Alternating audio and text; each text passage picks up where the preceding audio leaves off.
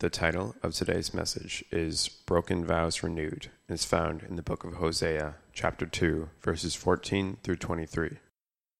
Father, we thank you for this day. Thank you for your word, for the Spirit of God who guides us. We thank you for brothers and sisters who encourage us. We pray now that the words of Hosea might come alive in our hearts and minds, that we would see your will for our lives, we pray. In Christ's name, amen. amen. Sue will tell you that I'm a romantic at heart, and that she's not. I like all that ooey gooey stuff, you know, looking into your sweetheart's eyes, telling her how much you love her, and that you'll never desire another.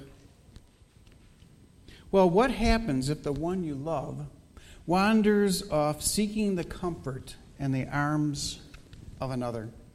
How do you woo your lover back to yourself?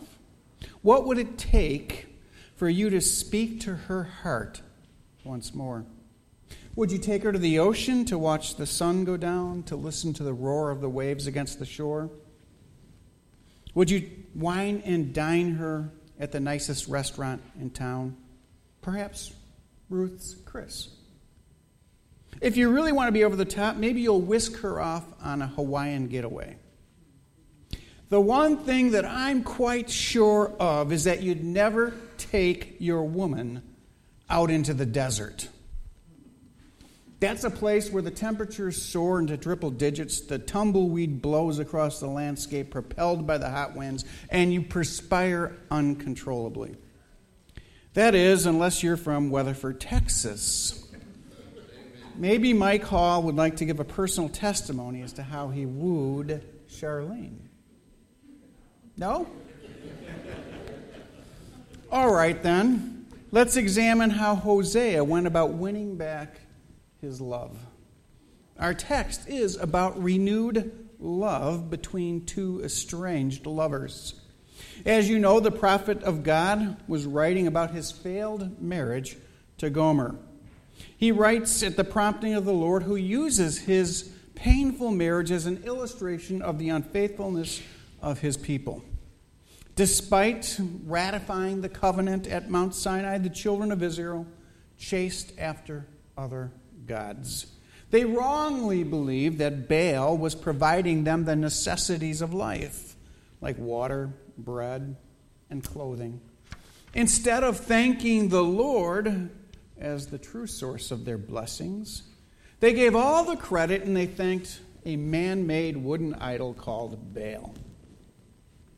But the Lord, ever faithful, always merciful, had a plan he would use Hosea's marriage to Gomer as an illustration of the spiritual adultery taking place amongst his people. So the people of Israel watched as the prophet of God tenderly and gracefully dealt with his wife of shame. They would see that the true God would also deal with them in the same way. You see, the Lord never changes. He's the same yesterday, today, and tomorrow. He's in the business of being merciful, magnanimous, and forgiving, especially to those who don't deserve it. And for that, I am especially grateful, for I am the recipient of His grace and mercy.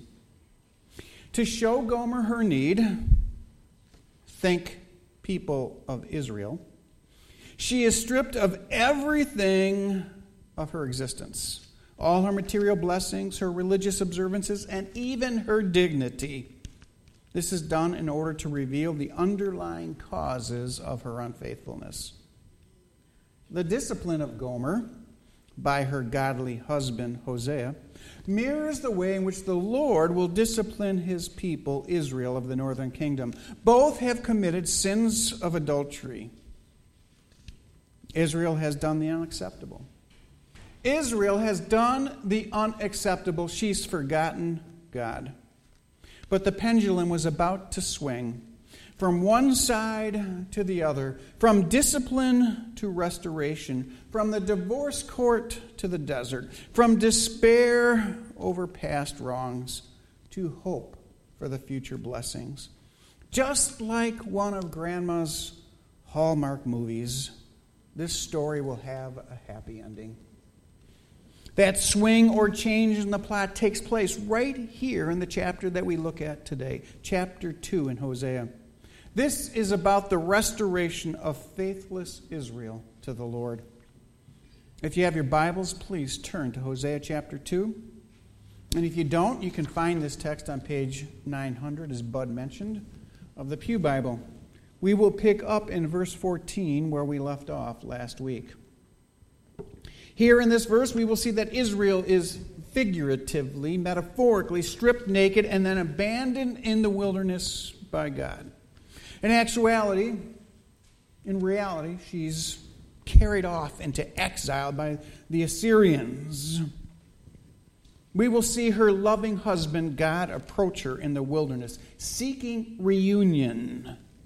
The Lord speaks to Israel through the kind words of his prophet Hosea.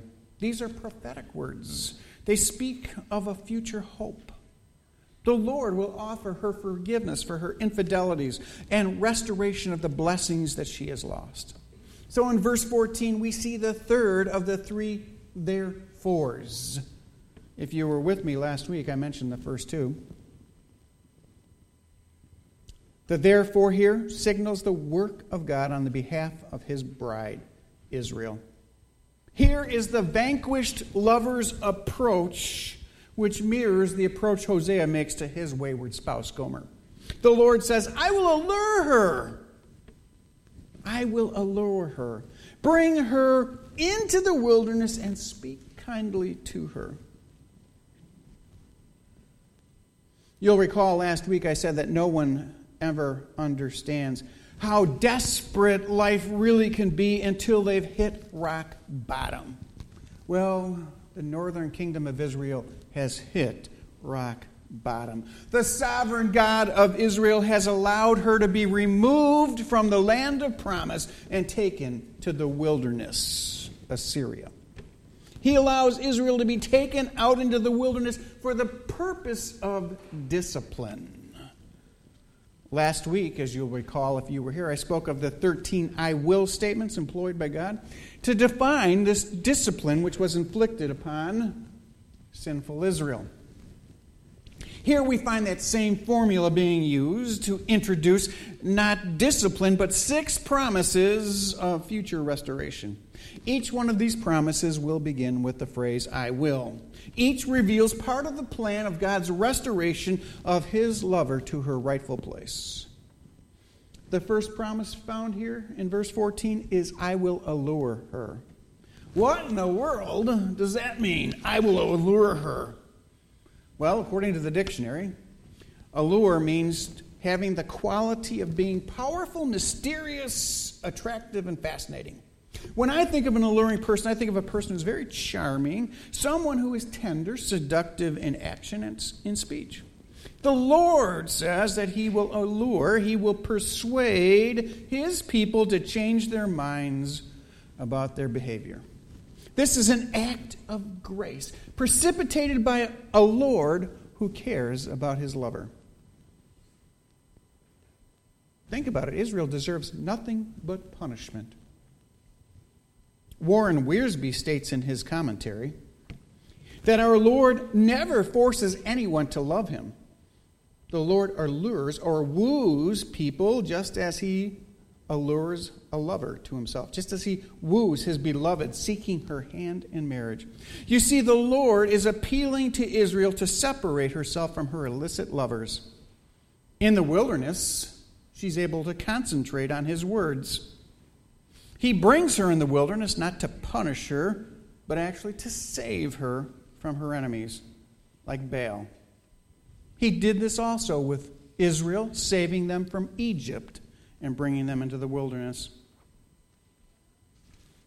So, leading her into the desert is not a punishment, it is a rescue. The Jewish people have to have to immediately recognize what the Lord is doing. Just as he brought them out of the land of Egypt to save them, he now brings them out of the promised land into the wilderness once again in order to save them. But how does he do this? How will the Lord do this? The short answer is, as I've already alluded to several times, that he will take them by exile into the land of the Assyrians. The Assyrian captivities, which will become the Babylonian captiv- captivity for others. There is a near fulfillment of this prophecy because this has not taken happened yet for the people of Israel, and there is a far fulfillment of this prophecy. I will speak about that later. Another question is why? Why does the Lord take Israel out to the woodshed of the wilderness? Why does, why does he remove her from the land of promise, a place which flows with milk and honey, out into the lifeless, barren desert? Why? Well, according to this verse, it's for the purpose of him speaking to her. In Hebrew, the phrase literally says there, he will speak to her heart. So we've got the aggrieved lover God, attempting to win back the love of his life, the desire of his life, Israel, by speaking to her heart. This time in the desert, then, is supposed to be where Israel is completely dependent upon God. The process will allow the Lord to walk his wayward wife through the process of restoration and renewal. It begins with his tender words spoken to her heart. Now, please don't forget, that Israel's been obstinate up to this point, just as Gomer has been obstinate. I don't give much hope for her listening to and receiving the appeal of the Lord in the wilderness.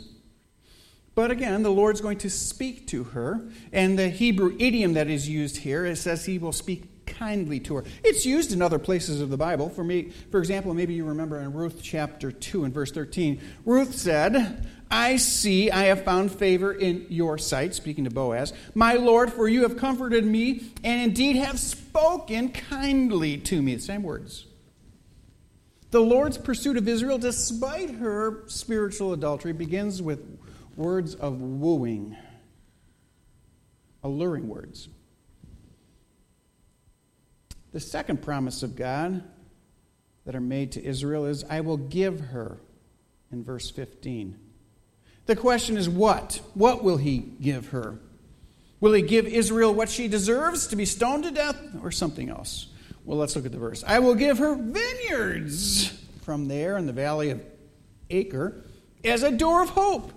And she will sing as in the days of her youth, as in the day when she came up out of the land of Egypt. Here's the second promise of God made to Israel He's going to woo her by giving her vineyards. In Hebrew, I know this is a little technical, but this is an elliptical text which implies that the vineyards will grow out there in the wilderness. Israel will receive part of the blessing of God out there in the outback. And the Lord will bless her despite her failures in spiritual adultery. This is the first step of the Lord alluring his people back to a right relationship. Where will this take place? Well, the vineyards, we know in reality, are where Israel is. And where is Israel during this wilderness experience? It's not going to be in the Sinai, actually, it's going to be in Assyria. So, what we have here, the flavor of this text, the Lord is saying is that He will give prosperity, vineyards, to His people as they are in captivity to the Assyrians. He will bless His people even in Assyria. But the far fulfillment of this, that is the near, is that the Lord will bless his people on their return to the promised land. She will be restored to her privileges and blessings that God intended for her. Next, Hosea does something that he did in chapter 1. He changes the meaning of a name in order to drive his point home. This time, it's not the changing of one of his children's name, it's the changing of a place. We read here of the valley of Achor. Truth, of, truth is, most of us have no idea where that is or what the meaning of it is.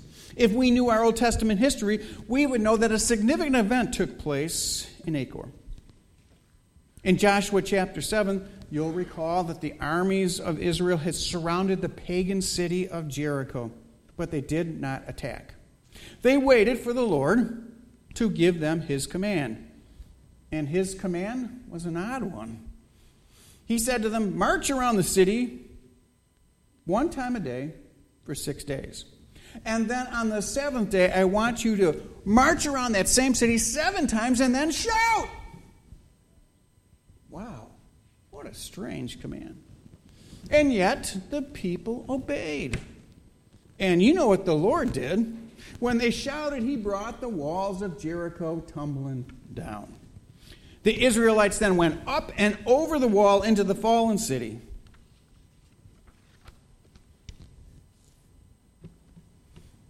But they were told one caveat don't take for yourselves any booty. All of the precious items from there were to be given to the Lord. They were placed under a ban called Herem, eh, originally, H E R E M. Later, it became called, to be called Corban. The term Corban means all is devoted to the Lord. Therefore, all the stuff found in this city wasn't supposed to be for the people, but it was to be devoted to the Lord. It was to be brought back to the priests of the Lord for their use. Today, believers, when they speak of a time of devotion, speaks of this time that's set aside exclusively and devoted to the Lord for his use. In the old dispensation, the deceitful perverted this idea of Herem or Corban all they needed to do was to declare something dedicated to the Lord, Corban, for his use, his a person's money, animals, or the land, and it would be neither tithed nor taxed. Anything devoted most holy to the Lord, but according to Moses, everything in Israel that is devoted to the Lord belongs to the Levites because the Levites were not given a promised part of the land, part of the promised land, as the other tribes. So, as always, religious hypocrites took a practice that was meant to honor the Lord and they twisted it and turned it for their own evil purposes. So they used this practice of Herem or Corban, devotion to the Lord, as a way to shield their wealth and to be selfish and greedy. You'll recall in the Gospels that Jesus criticizes the paragon of righteousness, the Pharisees, for using Corban to not take care of their aging parents. Jesus called them hypocrites because they wouldn't take care of their parents in a nursing home. They willfully violated the fifth commandment, which says, Honor your mother and your father. They twisted Corban for their own selfish reasons. So here they are in the valley of Achor. And Achan claims property that was meant for the Lord, and he took it for himself and he hid it under a tent. After that, a process took place in which the man was found out, judged, and punished by the Lord. Similarly, both Israel will be dealt with by God, and Gomer will be dealt with by Hosea for her sin. Israel's sin against God. Because Achan's sin took place in the valley of Achor, it changed the name of that valley to mean the valley of trouble. The valley of trouble. The valley of trouble was a place of death and judgment. The result was that the next city the Jewish army was to take, Ai became a place of trouble and defeat. All of this brought great shame on the people of God. Not only Achan, but all of Israel. That tells us that the righteous must suffer with the unrighteous. But now the valley of trouble is about to have its name changed, its meaning changed, when God begins to work with Israel in the desert. And it's going to become, according to Hosea, a door of a door of hope. The valley of trouble is going to become a door of hope. The prophet sees this, Isaiah, saying the valley of Achor will be a resting place for herds and my people who seek me. I find it very interesting that the restoration of Israel follows the same path that the Jewish people took after the exodus into the promised land. That's why all of the people in Israel would have recognized this immediately. They would have understood the meaning of this as Hosea penned it.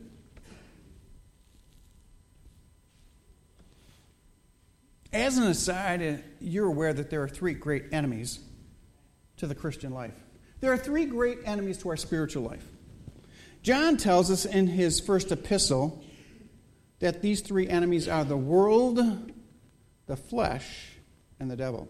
Now, some commentators, and I, I tend to agree with them, uh, see in this text, in this, this passage, this concept of what's taking place here, two of these enemies.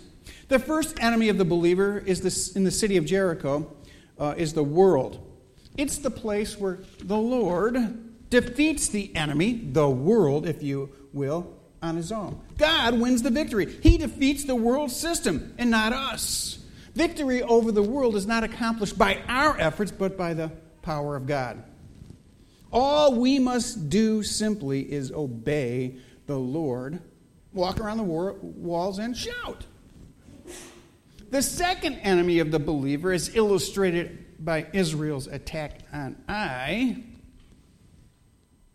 By the way, let me remind you that they never consulted with God before they attacked the city of Ai. They thought because it was so small and didn't have a standing army that it would be easy pickings. They'd gotten the weapons of the pagans at Jericho. Ai was very small, so what's the problem? We'll just go in and take it. They never prayed and talked to God. Ai represents the greatest enemy of the believer. Ai represents the flesh. I can do this on my own. I don't need the Lord. I can live the Christian life by myself. I can just pull myself up by my bootstraps. I don't want to bother the Lord with this. I can handle the enemy by my own strength. Well, Israel got her butt kicked at Ai.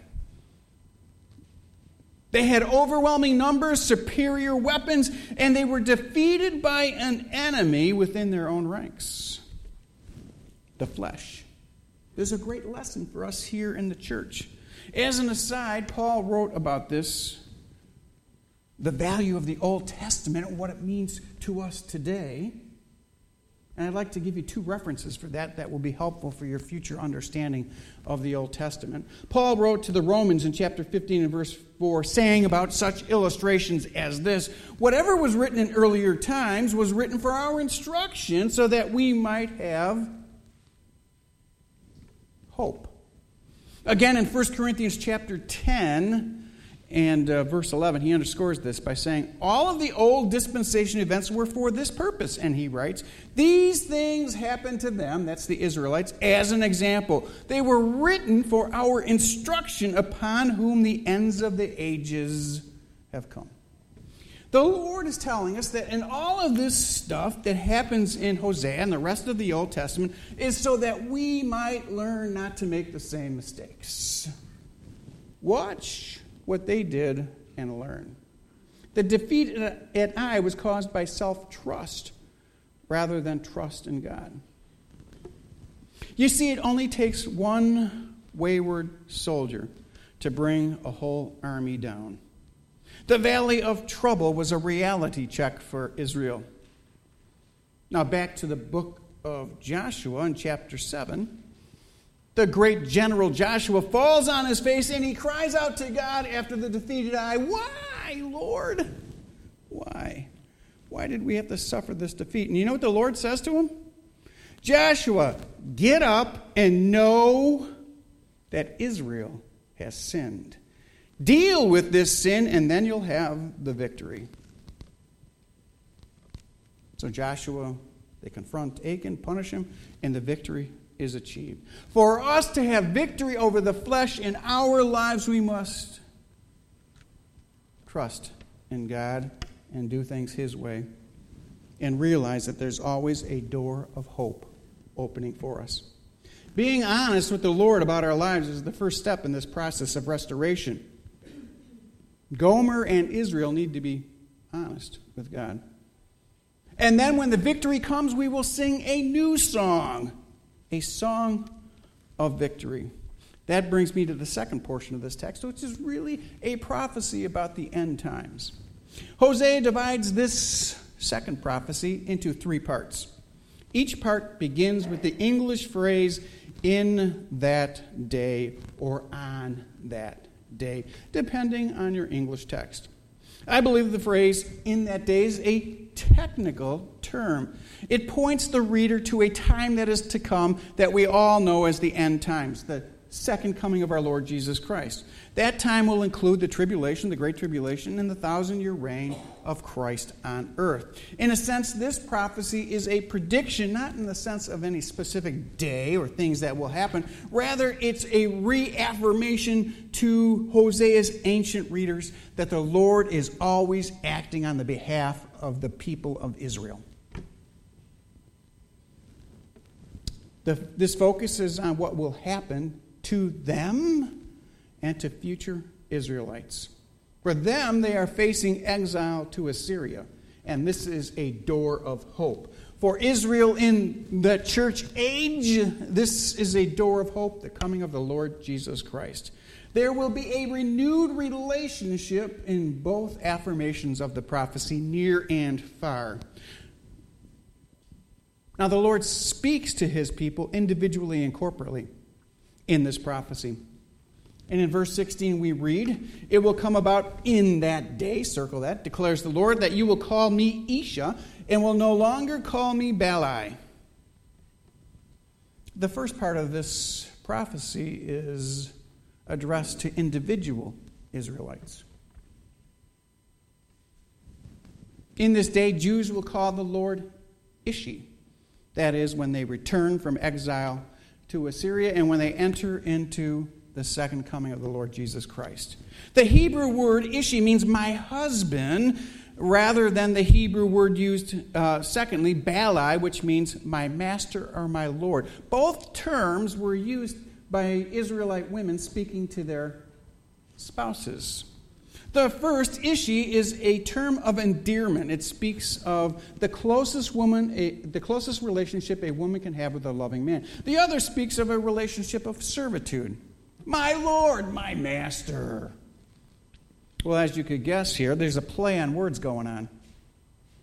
There is a play on words going on. Now, when you read the text, you probably don't see that. That's why you need teachers to point this out. They were cast out into the wilderness. They were taken in, into exile into Assyria because they worshiped Baal. The Lord using the term Baali, my servant, my master, as a play on words. He's saying that he is to be exclusively worshiped as my loving husband, not as master or Lord, as Baal required when the individual Jew is saved during the millennial reign of Christ, they will acknowledge that Jesus Christ is their loving husband, Ishi. For all Israel will call on him, Ishi, my husband, and not master or Lord, as Baali. And in fact, that name is so grievous to the Lord that it will be removed from their consciousness, as we shall see. The Mosaic Law writes Be on guard. Don't mention the name of other gods, nor let them be heard from your mouth.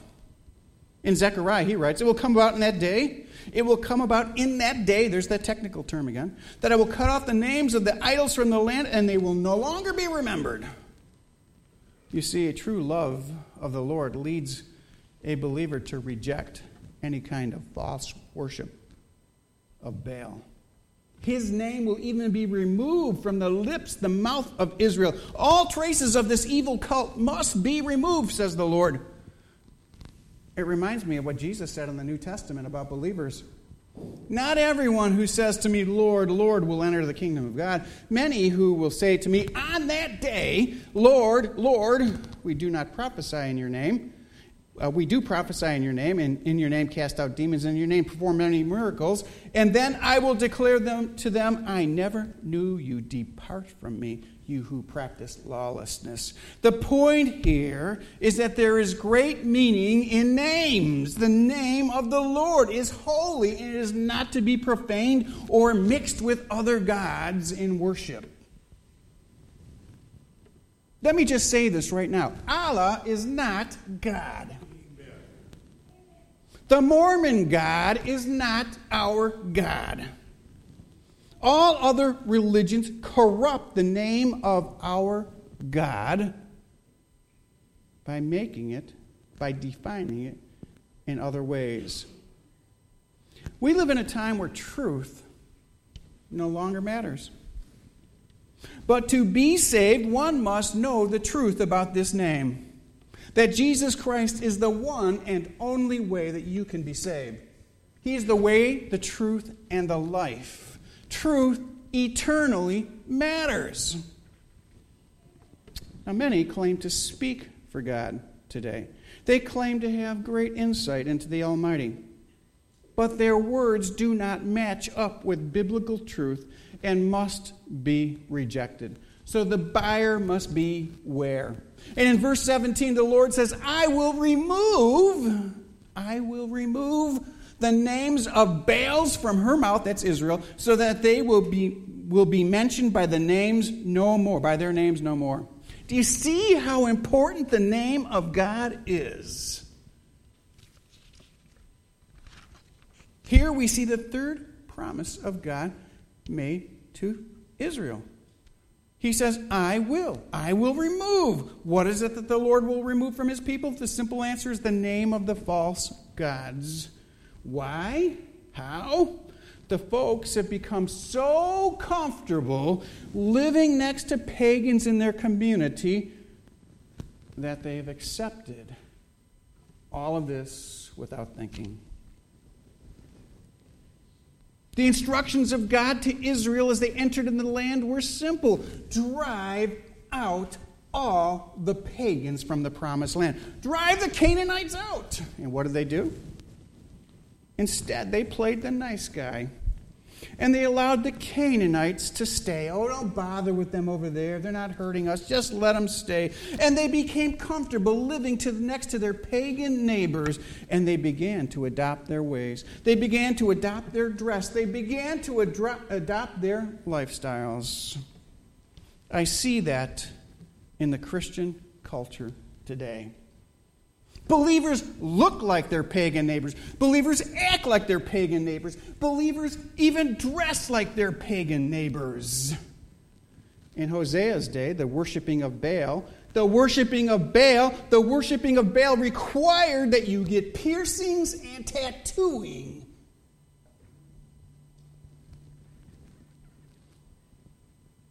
You see, in Middle Eastern pagan cultures like those found in Egypt, Babylon, Canaan, Assyria, and even in Jewish cultic practices, people tattooed themselves. They did this as part of their worship of the god Baal. They would tattoo themselves on their hands because it, they thought it gave them power the power of Baal. Now, the, the scriptures speak clearly to this. When the children of Israel left Egypt, God said to them in Leviticus chapter 19 in verse 28, You shall not make any cuts, that's a tattoo, in your body, nor make any tattoo marks on yourselves, for I am the Lord. I've been asked about this practice of tattooing, body art, if you will, by people again and again. And I'm going to give you the straight scoop this morning from my biblical studies over the years. I'm not asking anyone to agree with me. Let me underscore that. You don't have to agree with me, but I'm asking you to listen and to appreciate what the scriptures say. It's undeniable fact. Just go look it up on my Bible, Google. That tattooing originated in the practices of paganism and demon worship. Baal worship, shamanism, mysticism, heathenism, cannibalism, and all other pagan beliefs have tattooing. Tattooing has never, ever been connected with the worship of Jesus Christ. The only time in the history of all of Christianity where tattooing has appeared is among the devotees today of, of Christian postmodern society. Postmodern society and its form of Christianity is characterized by lukewarm, carnal, disobedient, Laodicean type believers, all who want to be like the world around them. In its varied manifestations, the so called church today has folks who are reverting back to pagan practices that God said were verboten. What people call good today, God calls evil. And what God calls evil, men call good. Let me remind you that the devil is the, is the God of this world, and clearly his agenda is to deceive believers, especially in these last days. The facts are clear. Body art, whether it be tattooing, piercings, are all connected to the art of bloodletting that began back in Egypt. This bloodletting has its roots in pagan worship of the sun and of animals and other things. These practices are so entwined with idolatrous worship that they cannot be separated. So, what is next for the wider church? I'm going to get a tattoo because I can write a biblical verse on my skin and use it as a means of starting a conversation. What's next? We're going to start using Ouija boards because they're cute and fun? In my opinion, believers should remove the body art of the false gods from them, false gods from them. They are making a very profound statement when they mar the canvas that God gave them called their body. They are saying that the Lord did not create them perfect and beautiful. What you are really saying is that you can do something to improve what God made. I'm better than the Creator. I'll put a tattoo on myself. Well, let me just say this. And I mean this from my very heart. I don't care if you have a tattoo, it doesn't matter to me. I'm just teaching you what the Scripture says. But some people try to justify them for all sorts of reasons, like I said, as conversation starters. Well, if you want a conversation starter about Jesus, why don't you carry around a 10 foot cross with you? That'll get people's attentions.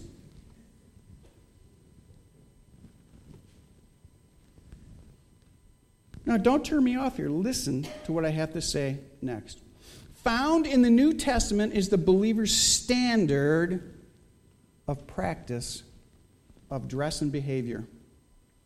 Now, it's true, there's no mentioning of the word tattoo or piercing in the New Testament, but there is a principle that's found in 1 Timothy chapter 2 verse 9 where Paul writes, "Women adorn yourselves with proper clothing, modestly and discreetly, not with braided hair, gold, pearls, and costly garments." Here's the biblical principle that's embedded within this text to dress like the pagan world, which always dresses to draw attention to self, shows that you have rejected Christ's authority over your life.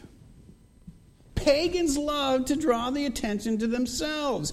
What's the first thing that someone says to you when they get a tattoo? Look at my tattoo. Look at my new hairdo. Look at my diamond ring. It violates what God says.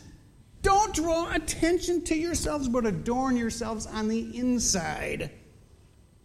Not with braided hair, not with gold or pearls, but you must be modestly and discreetly dressed. Women, and by extension men, are to adorn themselves modestly and discreetly. So, ladies, don't let your, don't let your breasts hang out for every male to oogle. I don't care what the fashion of the day is, it displeases God. Ladies, don't wear bikinis on the beach so that every man can see what God made and lust after it. You know, and I know, that the world is over sexualized. Common decency is gone, standards have disappeared. And when we follow the practices of the world, we fall right into the hands of the devil. Now, the second part of this prophecy has to do with corporate Israel. In the next three verses, we find some of God's working in the land of Israel during the millennium. Verse 18 says, again, using that key phrase, in that day I will also make a covenant for them with the beasts of the field, the birds of the sky, the creeping things on the ground, and I will abolish the bow, the sword, and war from the land, and will make them lie down in safety. Here we find a covenant or a promise made by God to his children Israel in that will come to fruition in the future. There's a covenant being made here between two. We make these kinds of agreements all the time. There are two kinds of these agreements. The first is when two people come together and they agree on a price. For example, you make a covenant when you buy a house or a car. But there is another kind of covenant, and that's a covenant from a sovereign to his subject. That's what happens to us when Obama issues executive orders from on high. This is the type of covenant made by God that he's going to do something for Israel with no strings attached. What did Israel have to do for this promise to come true? Nothing. The promise was made by God and would be kept by God with no strings attached. This was a renewal of their vows, but it's made by the Lord only to his partner, Israel, his sweetheart. He's whispering sweet nothings in her ear in or on that day. Following the Lord's setting up of his earthly kingdom, there will be peace on earth. That's what verse 18 is basically saying. But there are two different kinds of peace, two different realms in which this peace will happen. There is the peace on earth between man, and then there's peace on earth with the world of nature, the animal kingdom. No longer will anyone be eaten by a bear in New Jersey. Just happened last week. Did you know that believers are the greatest environmentalists in the world? Not the greeners. We, as Christians, are green through and through because we have been given the earth as stewards of it. What makes us different from the granola eaters around us is that we love mankind, they hate mankind. We love people, especially the Jewish people. They hate them. We love God's world and his people, but they only love the earth and worship it. We exalt men over animals, but we would never do harm to them. They will do harm to mankind. But we do not use the world that God made for the benefit of ourselves, but for the benefit of all. We don't hug trees, we hug one another. We don't think that people are the problem, as they do.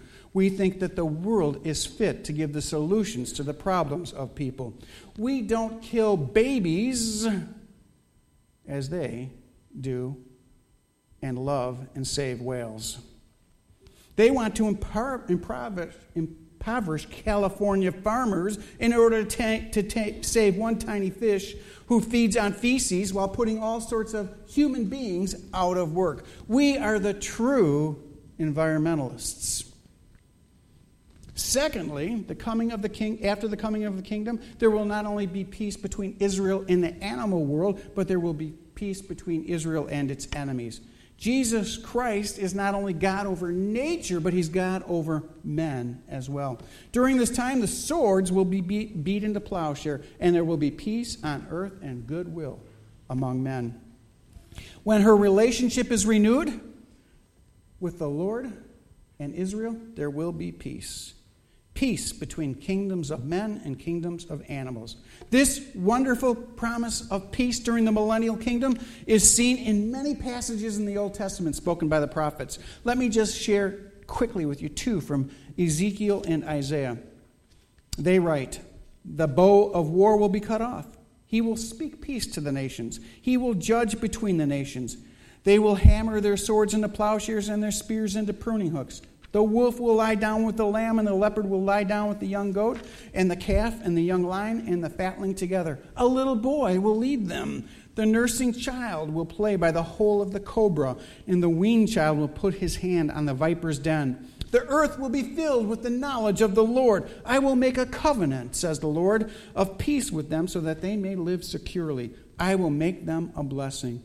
The tree of the field will yield its fruit, and the earth will yield its increase, and they will be secure on their land. They will know the Lord, that I am God, and that I have broken the bars of their yoke and have delivered them from the hands that have enslaved them. Now, in verse 19, we find the fourth promise of God made to Israel for the future I will betroth you. We see this wooing of Israel by the Lord in the previous verses. He's taken them out into the wilderness and allured them, and now they will yield to him. In verse 19, it says, I will betroth you to me forever.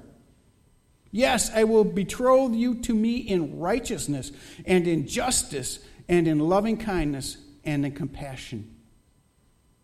That word betrothed is an important one. It's used three times in this verse. It's spoken of a groom or a male courting a young maiden. God's intentions from the very beginning was not to get rid of Israel, but to win her back for himself. This restoration is described as a betrothal. It's a new beginning, a fresh start, done without rehashing of all the previous sins committed. They will return to their days of courtship, betrothal. As you know, engagements in ancient times were nothing like the contemporary practices of Western society today. Under the Mosaic Law, an engaged, a betrothed couple were thought of as though they were legally married. When the groom and the father's bride agreed on a dowry, it sealed the deal. The betrothal of Israel, notice back in the verse, to me, says the Lord, came at a very steep price. He gives five different gifts as his betrothal, betrothal dowry. These gifts are showered upon his chosen one. Let's look at those gifts really quickly. The first of the gifts is righteousness, which comes from the Hebrew term siddiq. Then there's the gift of justice, the Hebrew word mishpat. These words tell us that God is a warm and generous husband whose greatest desire is for the betterment of his chosen one, that he is a fair and just and loving partner who forgets the past. The third gift given by the groom to his beloved is the gift of loving kindness, which is the Hebrew term hesed, the most used term in the Bible to describe God. It's translated into the New Testament as grace or the unmerited favor of God. The Lord is also giving her the gift of compassion, which is the Hebrew term raman, Remember, it was used of the name of one of Hosea's children. It is a gift which guarantees their relationship will never be disrupted again. The Lord showers these gifts upon his lover. These gifts are more precious than any gold or silver she could receive. These are the gifts of God to her. In verse 20, we find the fifth gift, gift when he says, I will betroth you to me in faithfulness. Then you will know the Lord. The word betrothed, again, used three times here in these two, word, two verses, speaks of a deep and intense love between lovers. Some have suggested that the number three actually points to the three persons of the Trinity. Well, I don't know about that, but I do know the Lord loves the Jewish people, and he will be faithful to her. That's the Hebrew word emunah, and it tells us of an agreement made between two that is based on grace. The Bible says, Faithful is he who calls you, and he will bring, bring it to pass. Let us hold fast this confession of our hope without wavering, for he who promised is faithful. Israel could trust her husband Ishi, the Lord, because he's not like her. He's faithful. He keeps his promises. If she will embrace these gifts, she will know his trustworthiness and then she will know the Lord. Then you will know the Lord. Remember Seinfeld? Yada, yada, yada. You remember that? That's the word know in Hebrew. Yada.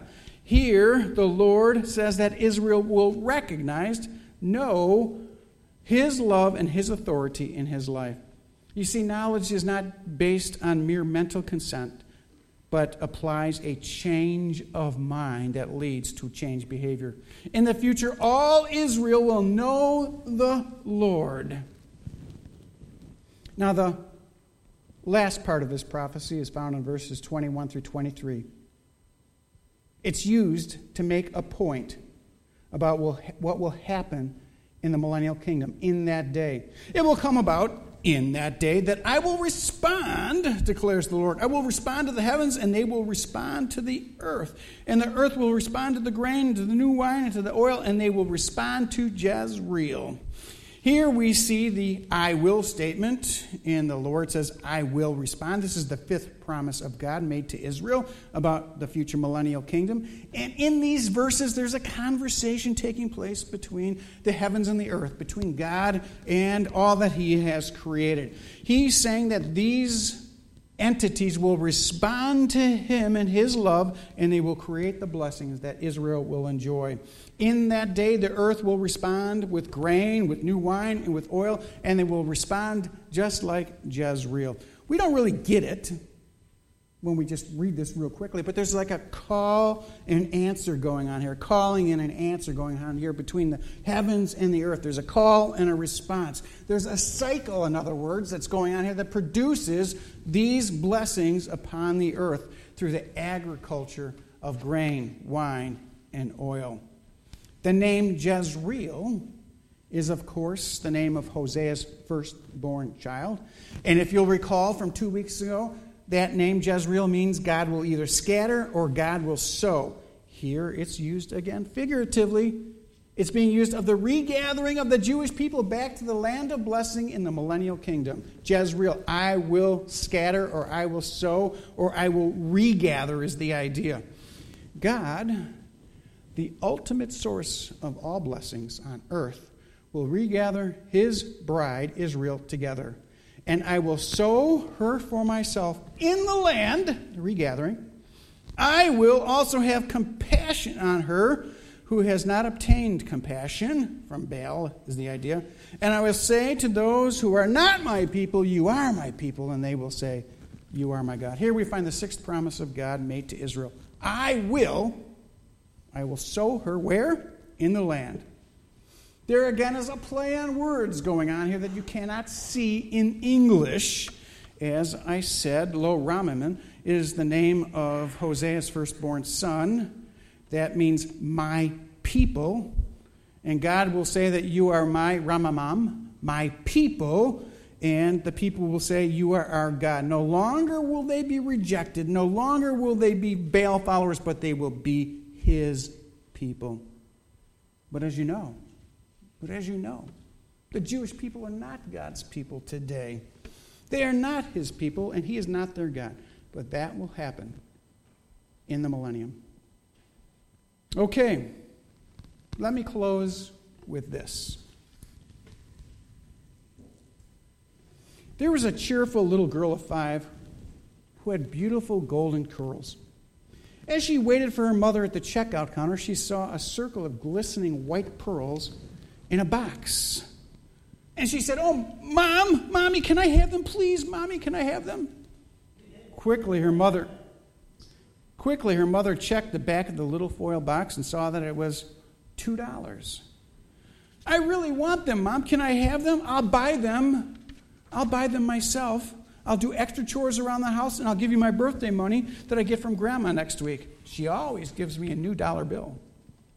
Well, her mother bought them. And as soon as Jenny got home, she emptied her penny banks, bank counted out 17 pennies, and after dinner, she did more than her share of chores, and she went to her neighbors that very night and asked if she could pull weeds.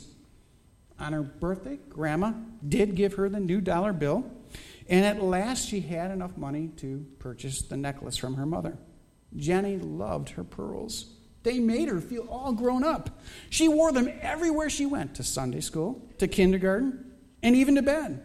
The only time Jenny ever took off her pearls was when she went swimming or took a bubble bath because mommy said that if they got wet, they would turn her neck green.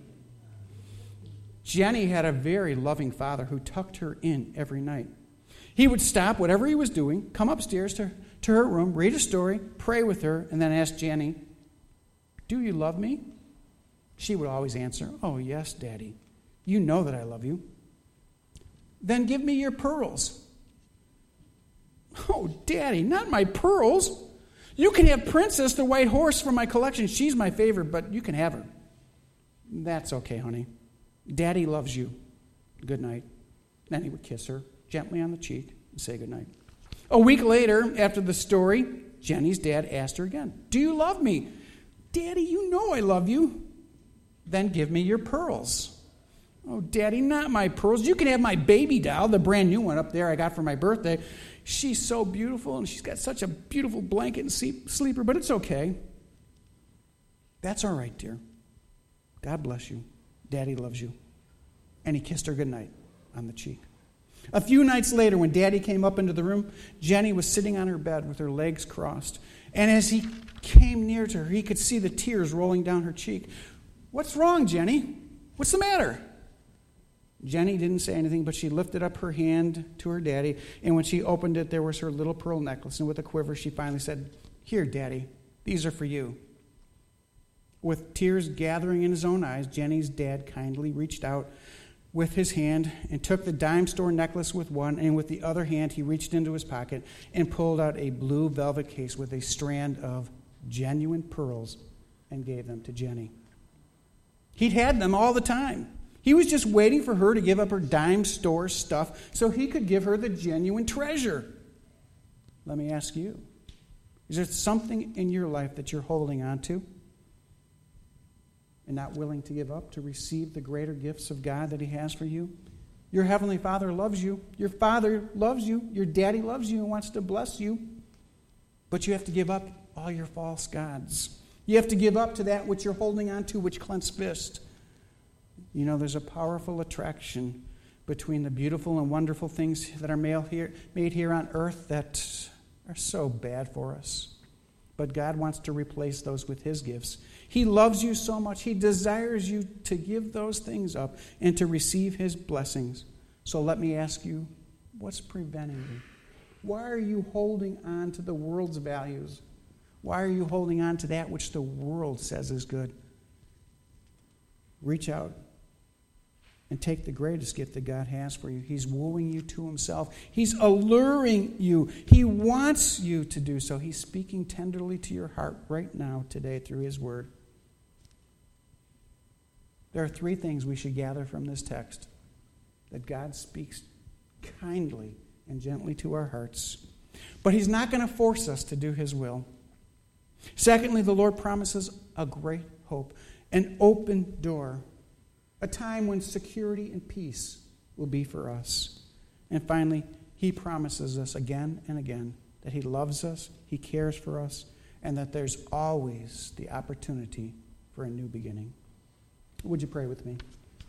Father, we thank you so much for Hosea, his life, his travails his marriage, Lord, that's such an illustration for us of spiritual unfaithfulness. Help us, Lord, to purpose in our hearts on this very day. Help us to say in our hearts and minds, commit them to the Lord Jesus Christ, His Lordship in our lives.